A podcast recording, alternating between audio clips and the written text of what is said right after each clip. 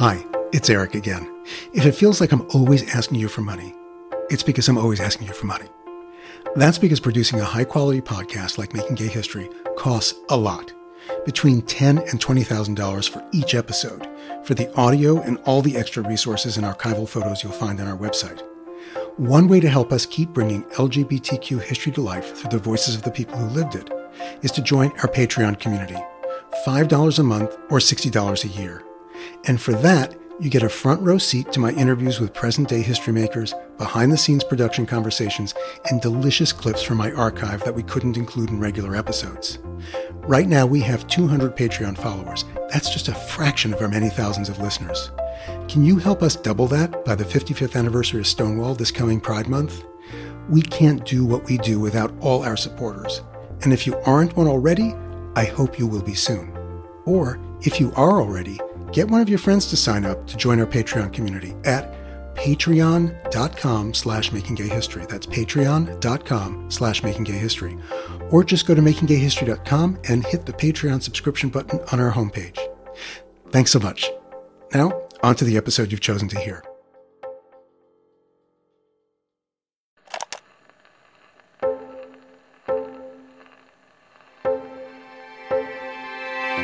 I'm Eric Marcus, and this is Making Gay History. In 1953, President Dwight D. Eisenhower signed an executive order that essentially banned gay people from federal employment. It was an incredibly paranoid time in our nation's history. The anti communists thought they saw subversives behind every tree and traitors under every rock. So the federal government set out to fire all employees they believed threatened the nation's security. And gay people were a huge risk. Why? Because they could be blackmailed by foreign spies. And why could they be blackmailed? Because they had to keep secret they were gay. And why do they have to keep secret that they were gay? Because they could be fired from their jobs, lose their homes, even lose their families if anyone knew they were gay. Don't bother trying to figure out that logic, because it'll make your head explode. One of the people who lost his job because he was a known homosexual was an astronomer employed by the Army Map Service named Frank Kameny. They had no idea what they were doing when they fired Frank. Frank wound up becoming one of the most militant and important thinkers and leaders of the LGBT civil rights movement long before it was called the LGBT civil rights movement or even the gay rights movement. So I went to Washington to interview Frank. It was a surprisingly mild early June day when I arrive at Frank's house in Washington, D.C. It's a modest two story post war brick colonial in a leafy, prosperous neighborhood just outside the center of the city. His house is a bit scruffy around the edges with a lawn that, that could use some attention too. So Frank greets me at the door wearing a white button down shirt and gray slacks. He looks like a retired scientist out of central casting, and he's a bit scruffy around the edges too. So Frank strikes me as the kind of person you'd expect to have a pocket protector in his shirt pocket filled with a half dozen pens and pencils. I don't get a tour of the house. We go directly to Frank's office. There are files and unidentifiable dust covered piles everywhere. Frank takes a seat behind his desk. He motions for me to sit and is ready to go. I quickly clip the microphone to his shirt because I don't want to miss a word. He's already talking as if he's addressing an auditorium filled with hundreds instead of an audience of one. A lesson I learned a long time ago is that when a bulldozer is coming toward you, get out of the way. Frank was a bulldozer, and I'm going to get out of the way and let him tell his story.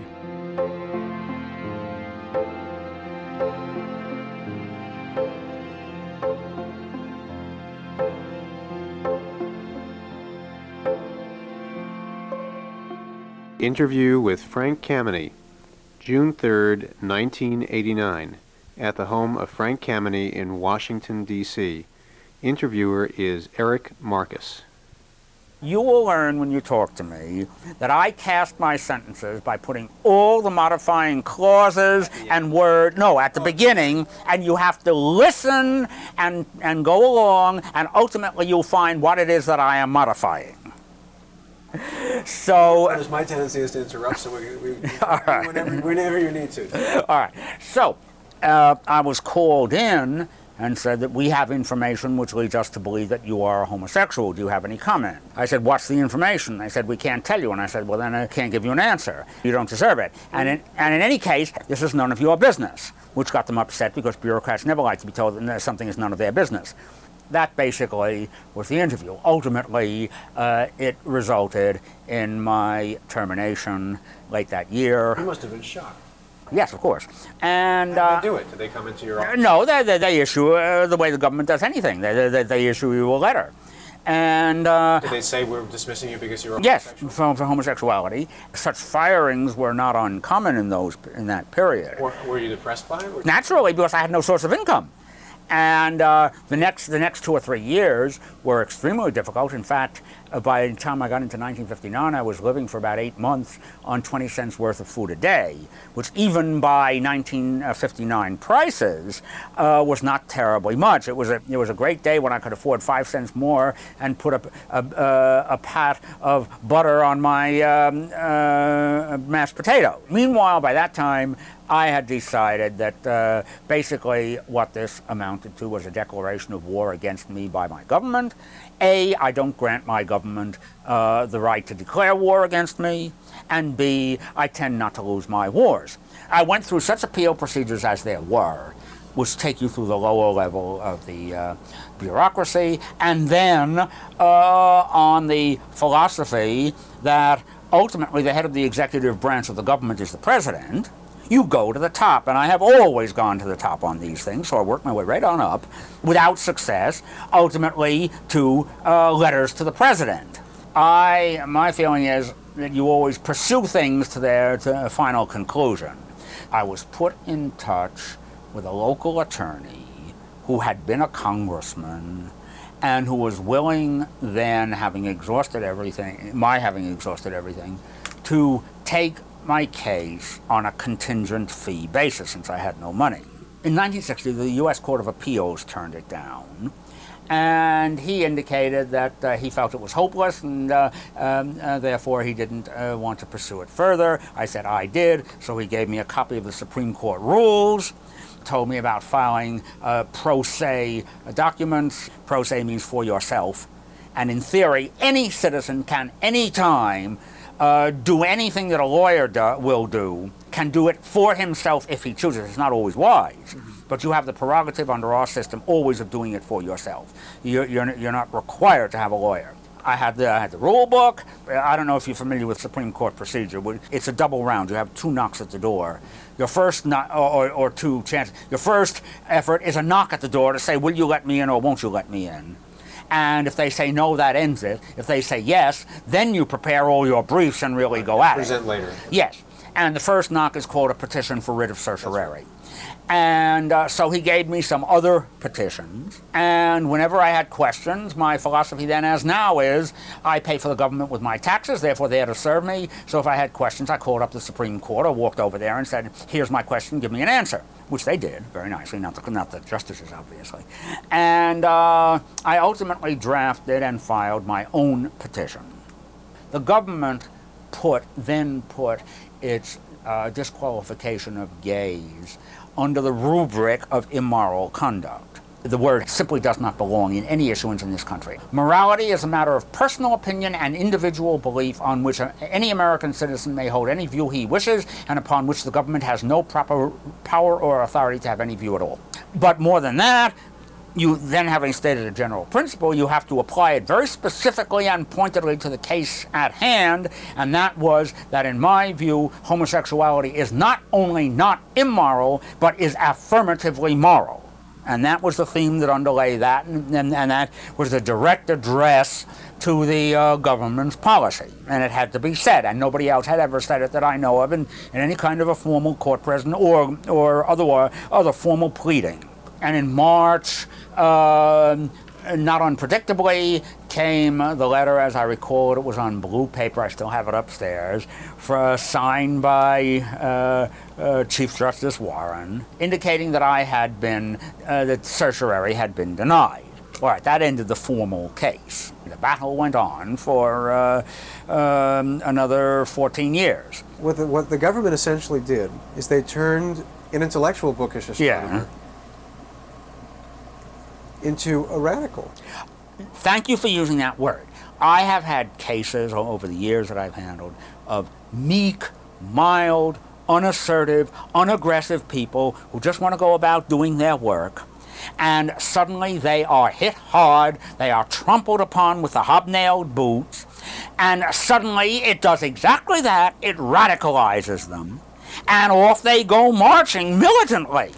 And case after case after case. So, anyway. So by 61, you had become radicalized. Oh, very much so. Very much so.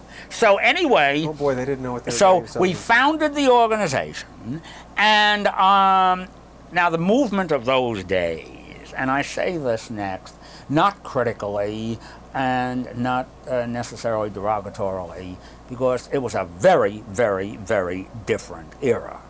And we were sick, we were sinners, we were perverts. You have your long litany of, of pejoratives.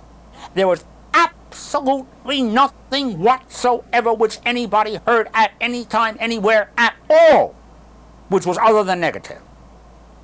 Nothing.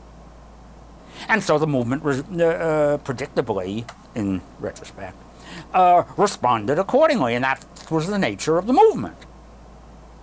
So people were frightened. They had good reason to be. But when I was not only frightened, it was simply a lack of uh, uh, in, uh, intellectual strength. We had to defer to the experts. Oh, you hated that, didn't you? My answer was we are the experts on ourselves, and we will tell the experts they have nothing to tell us. But it took a few years to get that across.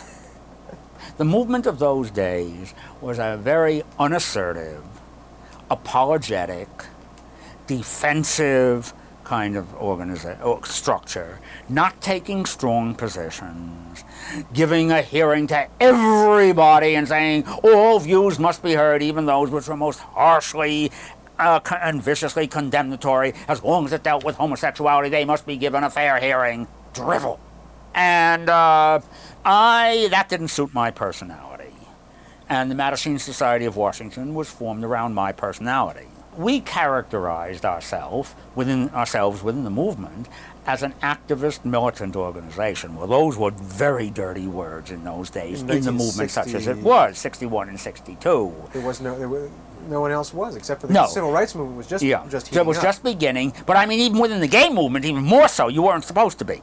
Did you have an overall goal, a plan that you stated what you're going to do as an organization? Well, that was sort of set up in our statement of purposes, which I could dig out. Generally, what was it? Uh, generally, to work for gay rights, although gay rights as such wasn't necessarily the phrase of choice of those days. Right. But uh, to, to achieve equality for homosexuals and homosexuality uh, against heterosexuals and heterosexuality. That was equality, I guess, was Uh-huh. so the primary thing. that theme. wasn't born in '69. I mean, those ideas. Oh, certainly not. We lay the '69 wouldn't have happened if we hadn't come along. But as you well know, that's not how it. Well, they're wrong. Right. They would not. They, uh, we, we started to, to digress before I get back. Uh, we started picketing in here in '65, which first created the mindset uh, which allowed for gays doing openly public things by way of demonstration as gays there would not have been Stonewall if they hadn't already gotten, uh, if the mindset hadn't already been established for that by us in 65, with our subsequent demonstrations year by year, which were widely publicized in New York at Independence Hall every 4th of July each year after 65. And, and which was being publicized in 69 in prepar- preparation for that one when Stonewall occurred. And it would have never have occurred to gay people to do anything publicly if we hadn't already started it. What happened to your case, though? My case was dead with the Dead. Supreme Court. That ended that permanently. The commission changed its rule in '75. Yes. Do you recall? You must recall what uh, first hearing about that. Oh, they they uh, they called me up. They knew. I mean, I by that time I was on. Uh, I speak with obvious hyperbole and figuratively on virtually daily communication with the General Counsel of the Civil Service Commission. He knew my cases. He knew other things that come along. He uh, So people were coming to He- you. oh yes, he had informed me 18 months before in 73 that they were beginning the process of changing their policy, but there were a lot of minds that had to be changed inside the commission. And he informed me that it was going to come out on July 4th, except that July 4th was a holiday, so it was going to have to be July 3rd, very appropriately. And uh, that's when they issued the news release and the formal change in policy. July 3rd, 1975. 75, yes.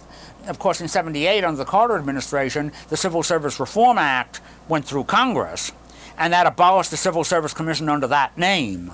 It's the Office of Personnel Management, the OPM, changed all the laws. So that's one battle, one book that has nicely been closed and put on the shelf as a complete success. So at this point, I'm sort of, uh, I don't know, people call me a living legend or. I've heard that uh, phrase. Do you like being called a living legend? it doesn't bother me. Uh, no, it's, it's complimentary. Or the uh, humorously, uh, the uh, the world's oldest living homosexual. or the grandfather or the great grandfather of the gay movement, which it was not, which is not technically correct, Right. as you well know. Life takes its turnings, and you don't foresee them. But ultimately, I think, uh, in retrospect, life has been more uh, exciting and stimulating and interesting and satisfying and rewarding and fulfilling than I ever could possibly have dreamed it would have been.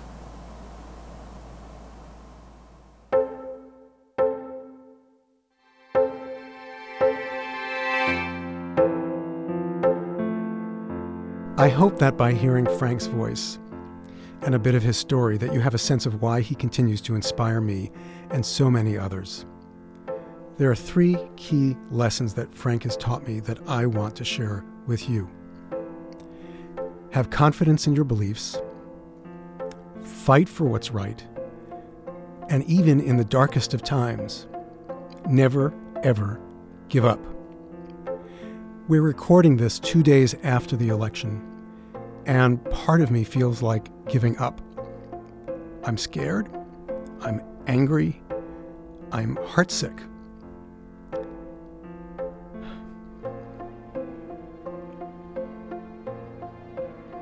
But part of me also feels like I need to do something on my own and collectively. So I'm going to hang on to Frank's fighting spirit for inspiration and remind myself that he didn't give up. I shouldn't give up. We shouldn't give up. Not now, not ever, no way. I have two favorite photographs of Frank that I've posted on our website at makinggayhistory.com. The first is from a protest Frank organized and led in front of the White House in 1965. So, for anyone who thinks there wasn't a gay rights movement before 1969, look at that photograph. They are dressed in coats and ties for a good reason. Frank was an incredible marketer. His belief was don't get in the way of your message. And if you wear a coat and tie and the women were in skirts and heels, which seems pretty ridiculous to our eyes, they knew, Frank knew, that you don't get in the way of your message. Frank is carrying a sign that says, We want federal honorable discharge. They weren't even fighting to stay in the military, they at least wanted honorable discharges if they were thrown out. Security clearance, because you couldn't get a job in the government if you were gay and needed security clearance. And they wanted conferences with our government officials. So you'll see that sign that Frank is carrying. The second photo is of Frank shaking President Obama's hand at a 2009 White House ceremony after signing a memorandum providing benefits to the same sex partners of federal employees. This was before marriage equality became the law of the land. You can only see Frank from the side, but his smile and the president's smile light up the room. And in 2009, Frank also got a formal letter of apology from the U.S. government for having fired him in 1957. Persistence paid off. For a man who fought to break down the barriers between the federal government and the nation's gay citizens, it seems fitting that Frank's extensive papers now reside in the Library of Congress. And that's thanks to the efforts of my friend Bob Witeck and several others.